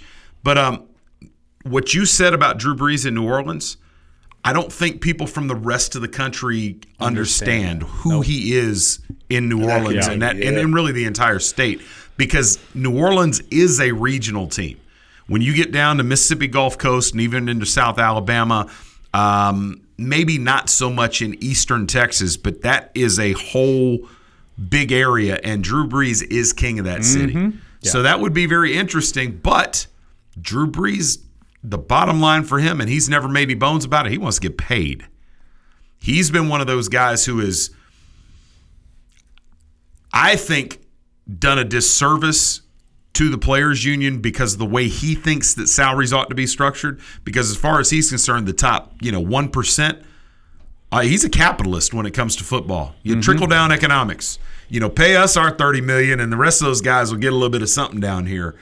And Drew Brees has been one of those guys where, look, I'm not taking a pay cut. You know, we don't Nindon- want equity amongst these contracts. In other news, the Miami Dolphins are letting Suh go That's a little surprising. as early as Monday, and Cleveland has a spot, a hole in their defense that they might look to sign Ndamuk and Sue. Ndamukong Suh to be the leader of the defense and Baker Mayfield to be the leader of the Oh offense is a recipe for disaster. but would, uh, like to Suh watch it. obviously has never cared about winning anything in the NFL. And he is another guy that wants to get paid. I don't know. Has maybe maybe he has reached the point in his life where he's like, let me let me Right. come on, Quality Bill Belichick, how much will you pay me? Right. You know what I mean? But Suh, where do you think he winds up, Trent? Hmm. Oh, I have no idea. I, I don't have any idea. Okay. I can't even project. I'm, Cleveland at quarterback. and, and our master plan continues. They can't get this wrong. So just to, just to recap, and I, I want to let everybody know as they as they go out there that I am going to throw twenty five dollars behind this bracket into the uh, Kiwanis bracket challenge, raising money for uh, charity. I'm going to play a legit bracket too, but I'm going to throw this coin flip bracket in there, and we'll keep you up to speed on how that goes. Um, UVA, Michigan, Stephen F. Austin, and Charleston in the Final Four. Um, visit our Facebook page at Cheap Seat Radio. Go to From the Cheap Seats. Join our ESPN Bracket Challenge. And uh, again, t shirts to everybody that beats all seven of us. The winner of the entire thing, we're going to give you five minutes to trash talk whomever and whatever you want to. We're excited about it. We appreciate you guys hanging out. Come play trivia with us. We do it every Wednesday at Libations in downtown Sanford. If you're close, come on by. We will have it done right about 8 o'clock so you can get home to you relieve the babysitters, do whatever you need to do. Uh, Brick, you're gonna have to come out. You haven't you haven't made that trip yet. I was going to come Wednesday, but I think it's going to snow. That is a good point. Um, we'll be looking for you there. But yeah, six to eight libations doesn't cost a thing to play. Playing for cool prizes. We'll have a good time. Um, classic cars was the tease category. classic cars. You got anything you want to say to Brandon Atkins without uh, him talking over you, Trent? Brandon, I appreciate the love on the Providence We. Thank you. we should have given the quarter some time. I love it. All right. yeah, we should have. We'll see you next week. Thanks for hanging out from the cheap seats. Email us at cheapseatradio at gmail.com. You're listening to Chris DeLambert and Brandon Atkins on From the Cheap Seats, a production of Cheap Seats Radio. Bye.